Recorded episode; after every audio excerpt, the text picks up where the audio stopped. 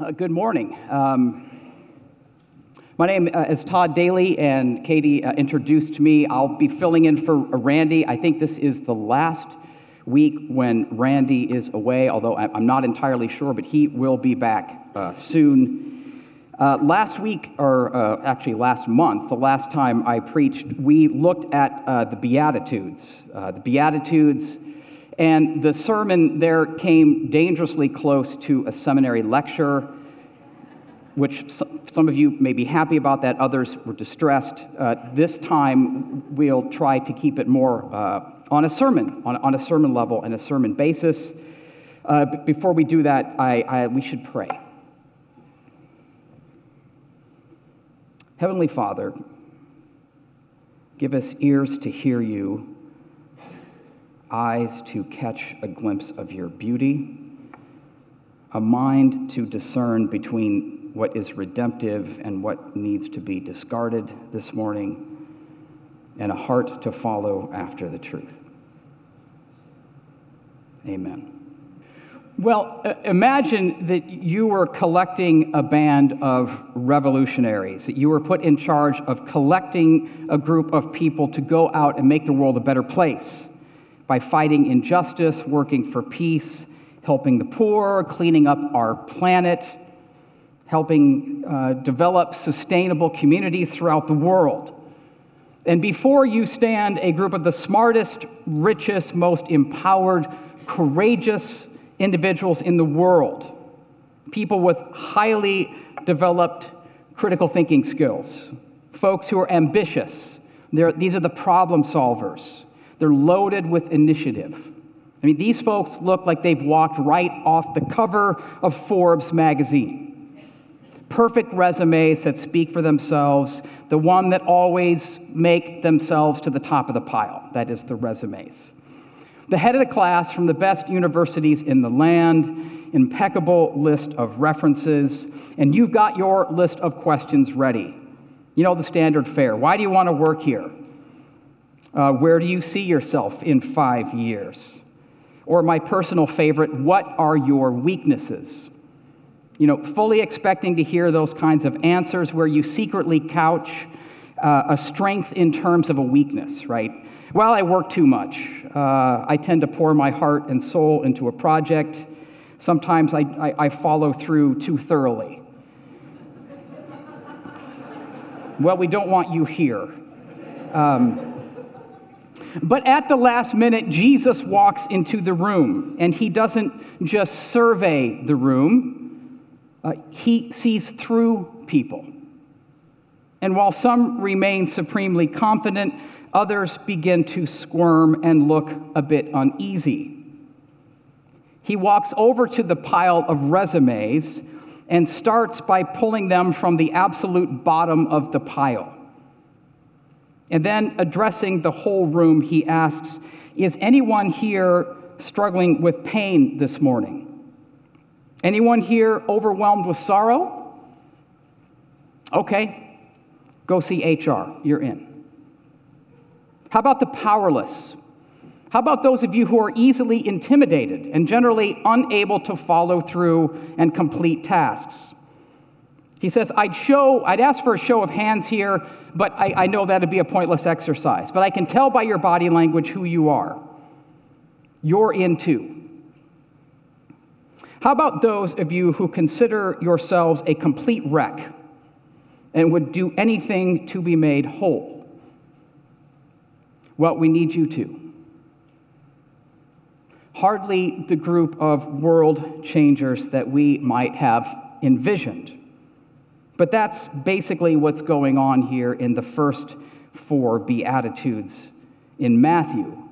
And while they're often uh, interpreted as explicit commands to follow, they are actually a portrait of the upside down nature of God's kingdom and the kinds of people who belong to it.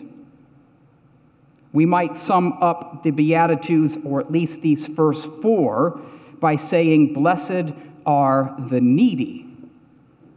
Favored are those who are in considerable distress, extreme pressure, and all but hopeless. In Matthew's Gospel in chapter 5, it's on page 809. If you'd like to turn there in the Bibles uh, in front of you, we read the following words, picking up in verse 4. Blessed are those who mourn, for they shall be comforted. Blessed are the meek, for they shall inherit the earth. Blessed are those who hunger and thirst for righteousness, for they shall be satisfied. And we, we looked last time at the first beatitude Blessed are those who are spiritually impoverished. Blessed are the poor in spirit. And in these next three beatitudes, what we see, or more specifically, what it means to be a member of the kingdom, what it means to receive the kingdom of God or the kingdom of heaven. And the big idea kind of follows on from last time. In God's kingdom, divine favor rests on the spiritually needy. In God's kingdom, God's divine favor rests on the spiritually needy. And the first way we see this happening is by bringing consolation to those who mourn by bringing consolation to the sorrowing. And while Luke also has an account of the Beatitudes, they are shorter, they're, they're, they're more descript, or actually less descript, and they're in a different order. Matthew takes these and switches the order a bit. In Luke, we find, Blessed are the poor, the hungry, and the sorrowful, in this order. In Matthew, we find, Blessed are the poor, and then the sorrowful. And he swaps these Beatitudes on purpose to, to make a specific point. And he's likely matching the words here up with Isaiah 61, where Matthew is trying to point out, is trying to show that Jesus Christ is the fulfillment of Old Testament prophecy. Jesus Christ is the Messiah. Isaiah 61, 1. The Spirit of the Lord God is upon me because the Lord has anointed me to bring good news to the poor. He has sent me to bind up the brokenhearted, to proclaim liberty to the captives and the opening of the prison to those who are bound. You see the, the, the pattern there the poor and the brokenhearted.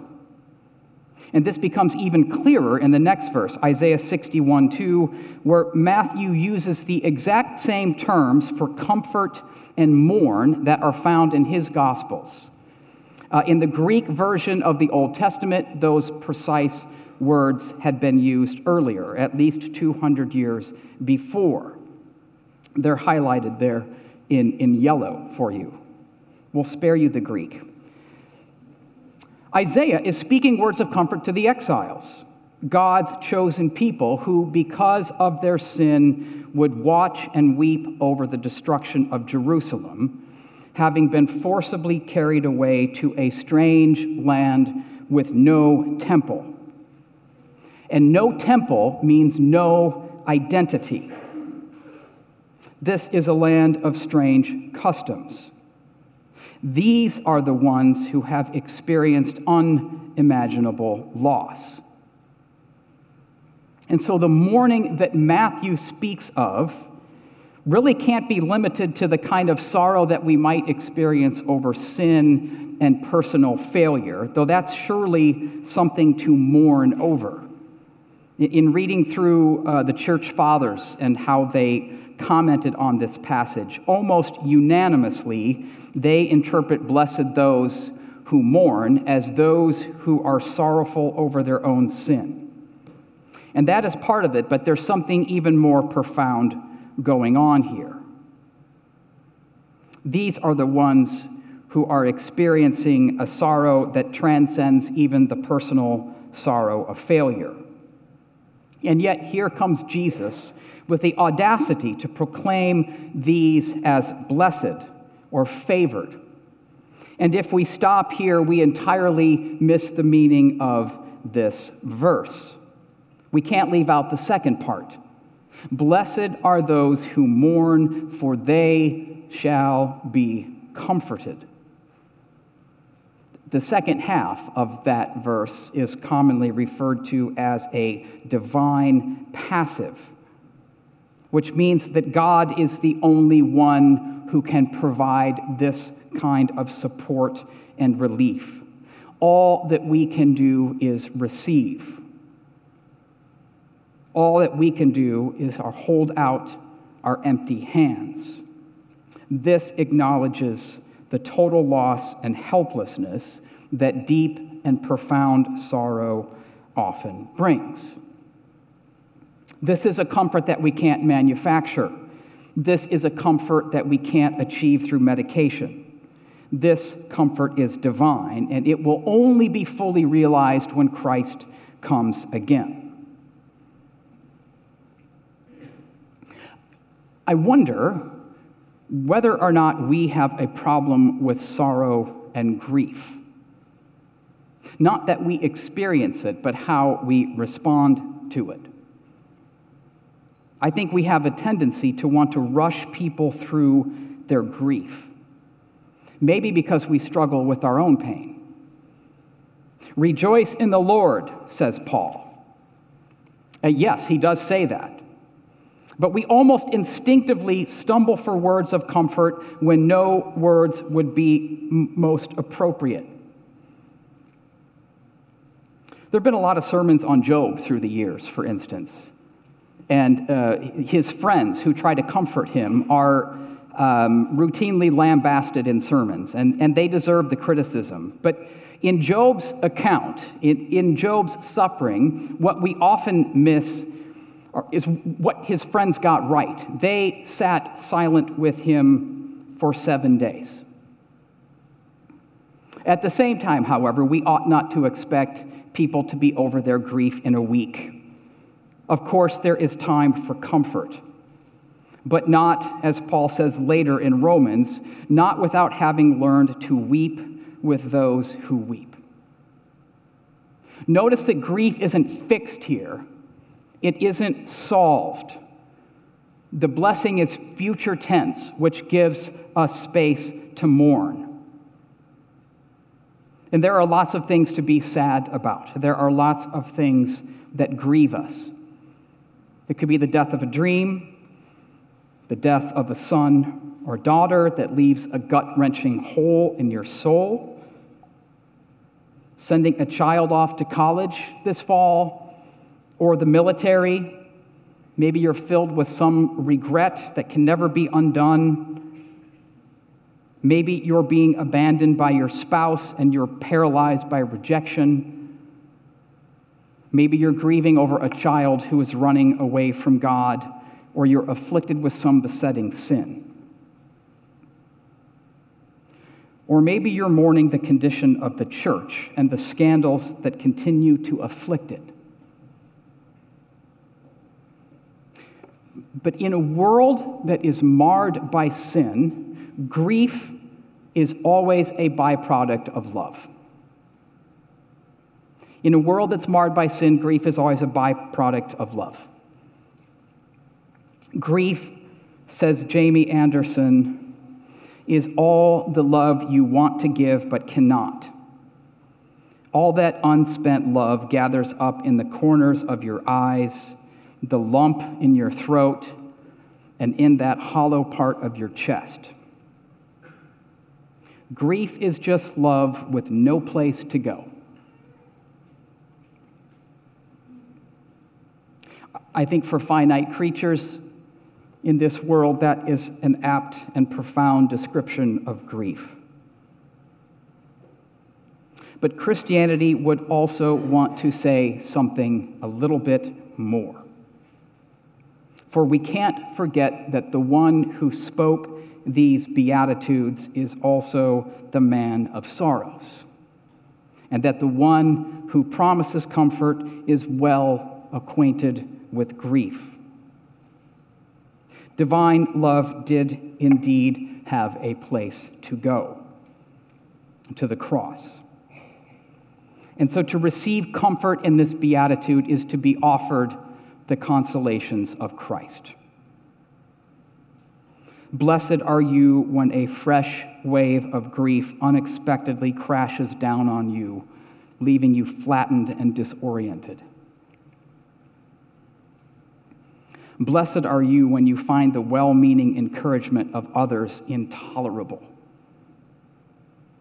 Blessed are you when all you can do is sit and weep.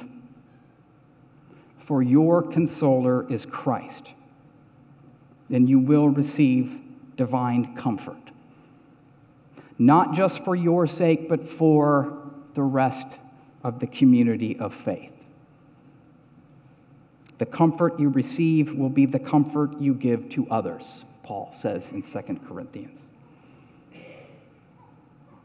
Secondly, the kingdom brings divine favor by granting sovereignty to what I've called the stepped on, which is a very loose, admittedly loose translation of meek.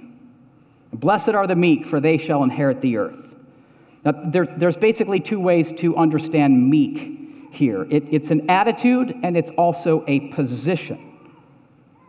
As an attitude, to be meek means to be humble, gentle, and mild. Note that this does not mean weak or soft or diffident.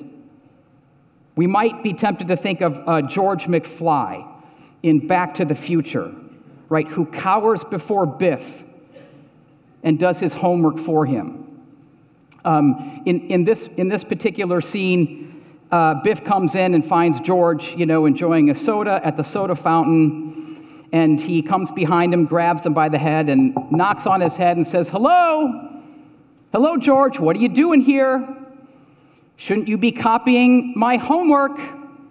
Don't you need to give this to me ahead of time so that I can take your answers and put it in my writing? Maybe you better get out of here. And so he slinks away. You're right, you're right, Biff. What am I thinking? I'll go do that right now. But there's also a meekness that is a position, particularly a position of powerlessness. And Jesus here is most likely not referring to those who are actively trying to foster an attitude of humility or those who are trying to avoid the attitude of pride, but he's speaking to the powerless, the oppressed, to those who are out of options. Much like the poor in spirit, the meek are also those who stand as empty handed beggars before God. And once again, Matthew is likely drawing on the Old Testament in Psalm 37, a psalm addressed to the underdogs, to the silent and those who are being afflicted by the wicked. Fret not yourself because of evildoers, be not envious of wrongdoers. In just a little while, the wicked will be no more. Though you look carefully at his place, he will not be there. But the meek shall inherit the land and delight themselves in abundant peace.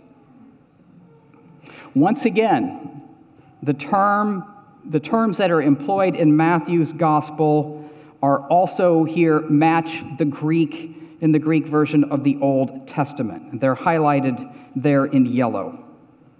In other words, Matthew is deliberately connecting this beatitude with the psalm, showing that the Messiah is now here. A new order has been inaugurated. And a more vivid picture of this powerlessness is found in Psalm 137 which begins with these words by, by the waters of Babylon, there we sat down and wept. Here, the exiles' instruments go silent as their captors mockingly ask them to play a song of Zion, a melody that rejoices in the greatness of their city that has just been flattened. But they can only hang their harps up as they hang their heads. They can only sit and weep. Utterly contrite, destitute, utterly defeated, not a shred of dignity remains as they're unable even to hide their tears from their tormentors.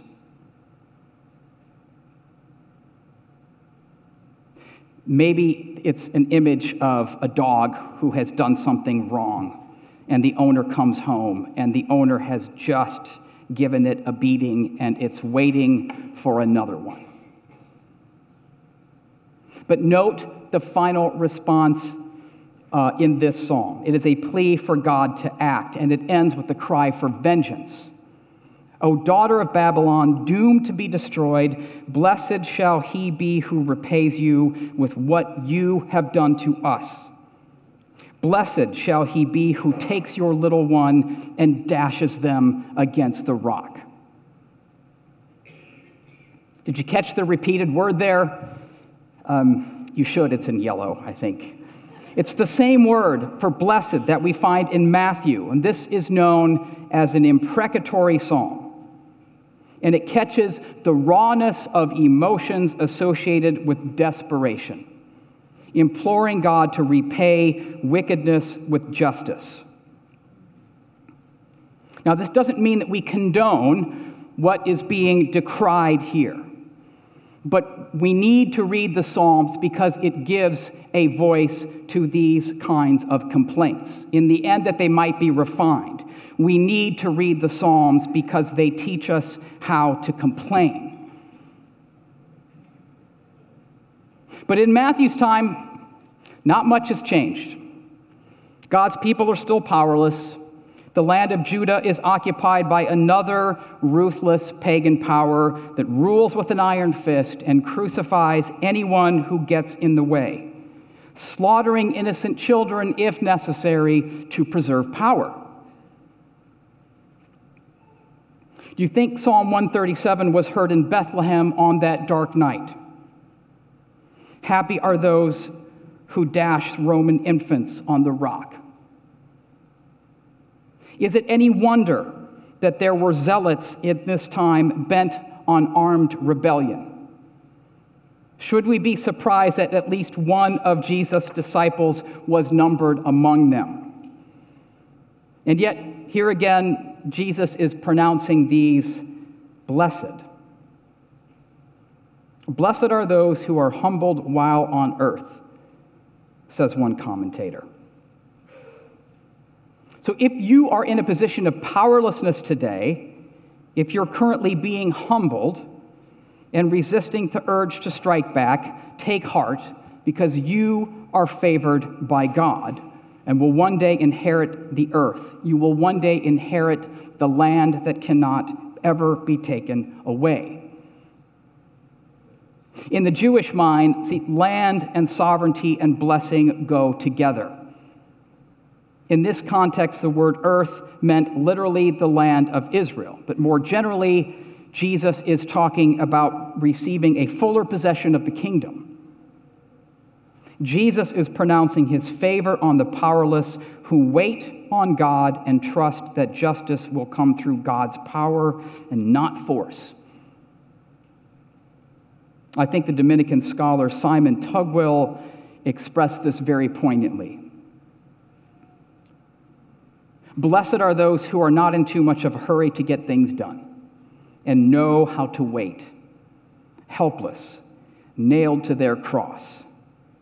Against all the odds, it is truly they who will inherit the earth.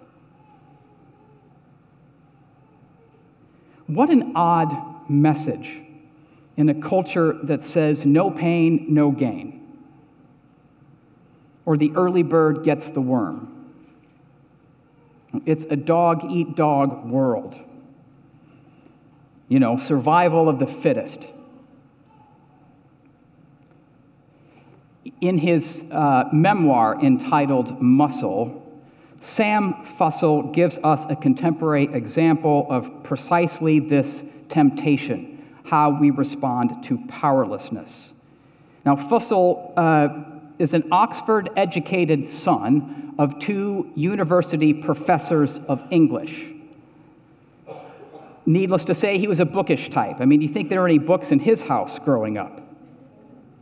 But he spent a year in the United States waiting to start graduate school. He actually lived in New York City, and he found himself uh, constantly fearful. He found himself powerless. He was intimidated by deranged strangers. And on one fateful afternoon, as he's walking down a street and a man with a crowbar is walking towards him, he ducked into a bookshop, the place of safety. It's a little slice of heaven, quite frankly. And he picked up a copy of Arnold Schwarzenegger's biography and decided right then and there to become a bodybuilder. He goes to the YMCA, starts working out fanatically quickly moves up to free weights, quits his publishing job, moves to an, uh, to an apartment in Queens that he called the bunker. He engaged in a daily cycle of eating, dieting, and working out, 70 eggs a week, pumping his body full of steroids. There he is, second on the right. In his words, he said, I went from answering the phone meekly to shouting, Speak, into the receiver on the first ring. That'd be a bit jolting. Instead of please and thank you, his new motto was no kindness forgotten, no transgression forgiven. He notes how he became the one who intimidated others. He once picked up one of his publishing house coworkers and threw him through the door just for fun. And in reflecting on his life, he said, and I'm quoting him now, without being fully aware of it myself, I became the kind of man I once feared and despised.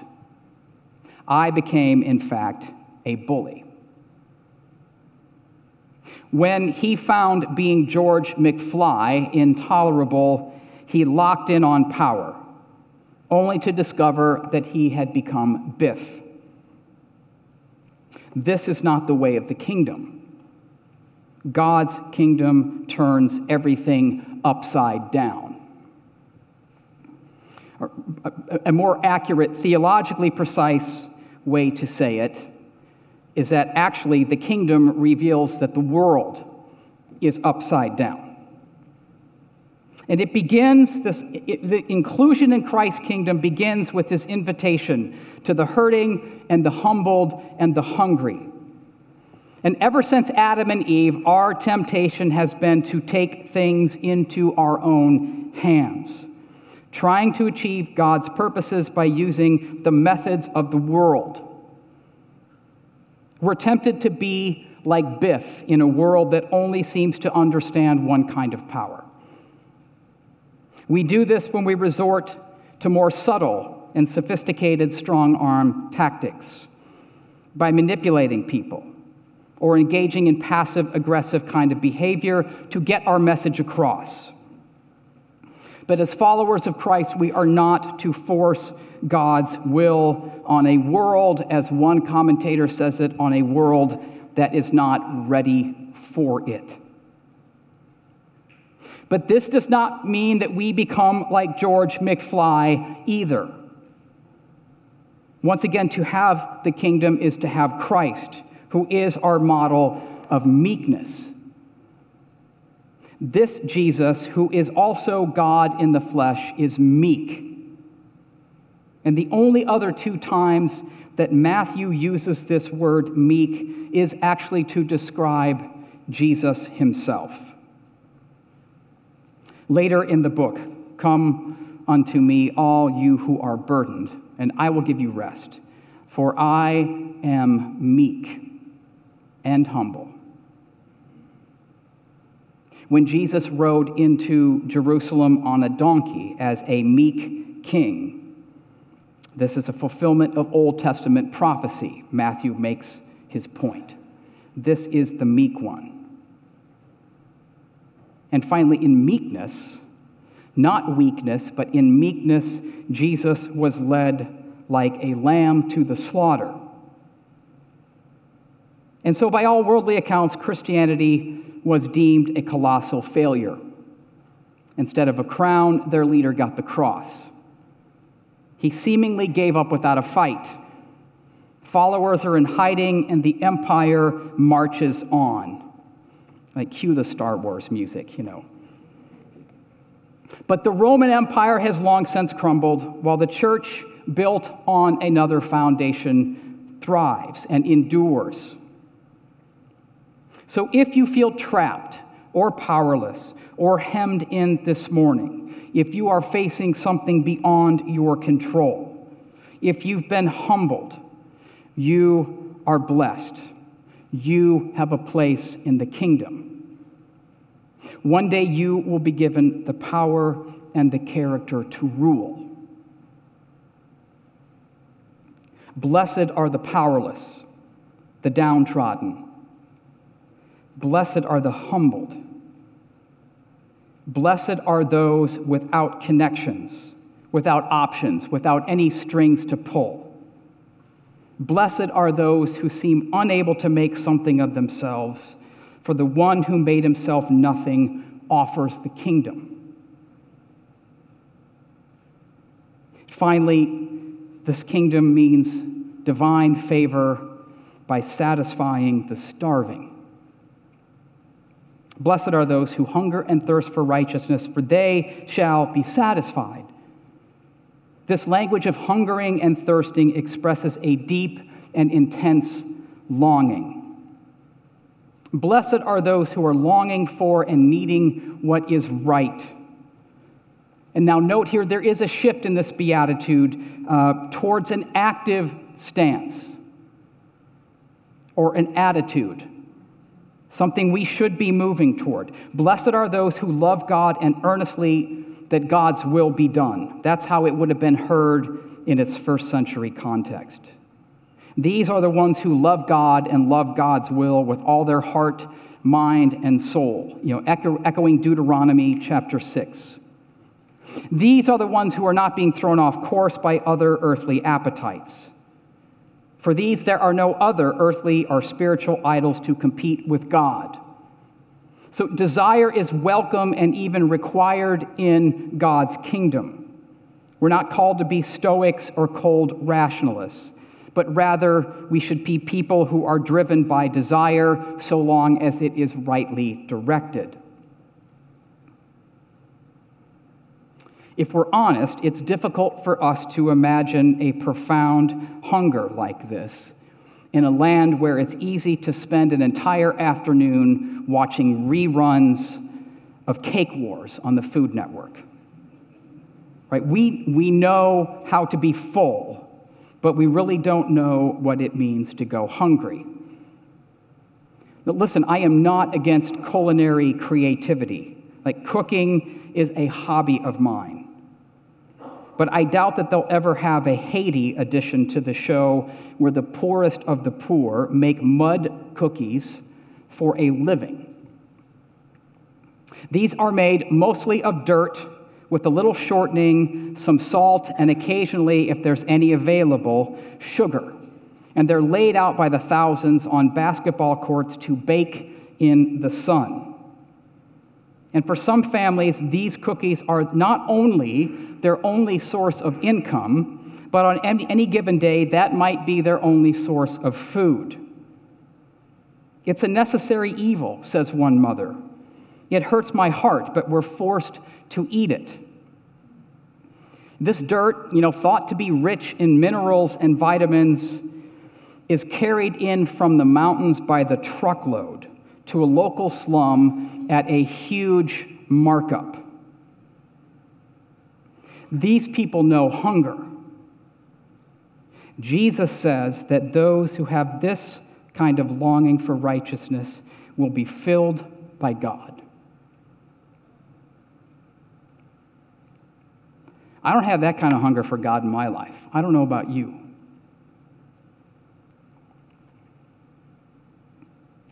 We're also confronted with this question of what it means when righteousness is stated here. And without going into any kind of lengthy discussion on what this means, there are at least a couple clarifying points I think we need to make. Uh, the first is this we need to pay attention to the original context of this passage. Righteousness here means a concern and a desire for particular behaviors that adhere to the law or God's covenant. Remember, at this point in salvation history, Christ has not yet accomplished his work on the cross. Righteousness here means something like Torah observant. It's understood as particular behaviors and actions, and it's confirmed seemingly by the beatitude in verse 10, right? Blessed are those who are persecuted for righteousness' sake. And later on uh, in the same sermon, Jesus' statement, Seek ye first the kingdom of God and his righteousness. So, secondly, it is only later in the Apostle Paul that we find a shift from righteousness as a behavior to righteousness as a gift. We are declared righteous. That's the doctrine of justification. I know your eyes are starting to gloss over. I'll make this quick. Um, in Jesus' time, uh, in Jesus' time, this notion of hungering and thirsting for righteousness would have meant being faithful to carry out God's commands. In our day, longing for God's righteousness, we could say, occurs because we have already been declared not guilty. In our context, we're blessed when we see, when we experience a deep longing for righteousness because we realize there is a huge discrepancy between our daily lives and the official legal standing we have before God as declared righteous. Either way, we can't miss the bigger point that Jesus is not lifting up those who already consider themselves as having reached this condition, much less those who think they're righteous, but rather Jesus is addressing those who deeply and desperately long for it. Luke's version makes this clear by pairing each blessing with a woe. Woe to you who are full now, because you will be hungry. Woe to the self righteous and the satisfied. Woe to those who rest on their record of church giving or church attendance or seminary education. Woe to those who look down on sinners lacking in righteousness. The hungry and thirsty don't have enough righteousness, and they know it. These are the parched souls with a ravenous appetite for God. Hungering and thirsting for righteousness, these are driven by a profound awareness of their own inner darkness and corruption.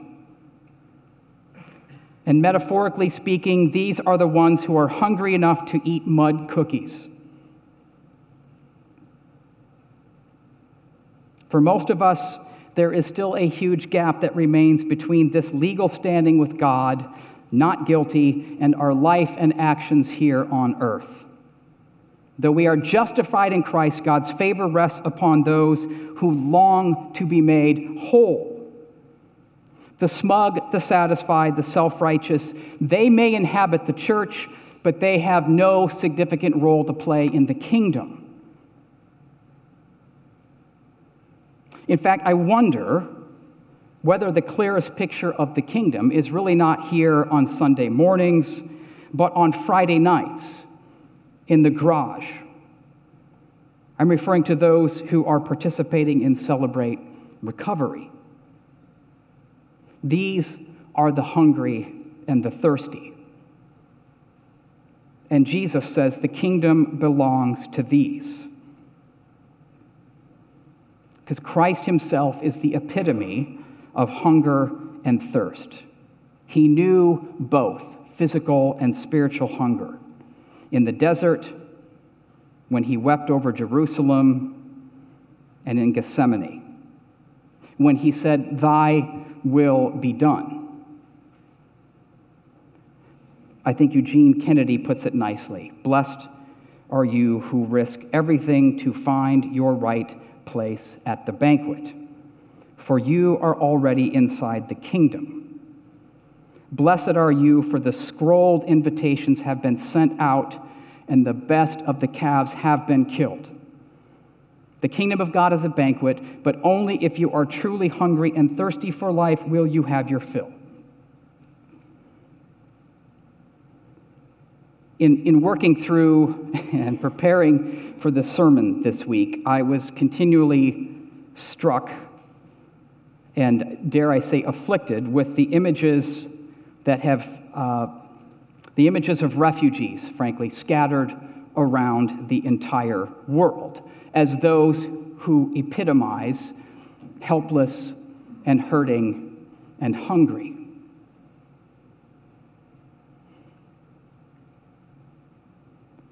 Those kids are in a camp, a refugee camp, and they're, they're from Syria. Um, could I see the second slide, please? This is what's been going on at our border. And then the last slide. Um,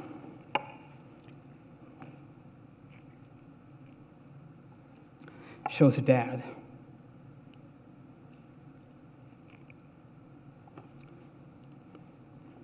These are the hurting and the humbled and the hungry. These are the poor and the powerless.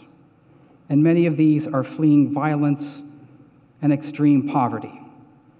One mom from Venezuela tells a story where she was threatened by a local gang for not paying protection, and she couldn't afford it. So she left with her two children and whatever she could carry. And this story is not uncommon. Of course, we need borders. We may even need some kind of wall. Of course, there needs to be a vetting process. Of course, there will be those who try to work the system. Of course, there will be extremists who try to gain entry. But when we tear children away from their parents, when we become so jaded and cynical that we're suspicious of every attempt to seek safety and welfare in our country, when we fall back on language like infestation to describe the refugee crisis, we have submitted ourselves to the rules of a different kingdom. In fiscal 2018, the United States has admitted 49 immigrants to this country. And let me be crystal clear in face of some comments after the first sermon, this is not a Republican or Democratic issue. This is a moral issue. And so, whether or not, whether or not these are deemed worthy of the kingdom of America, they are welcome in the kingdom of God. And we are too. For in God's kingdom, we are all refugees.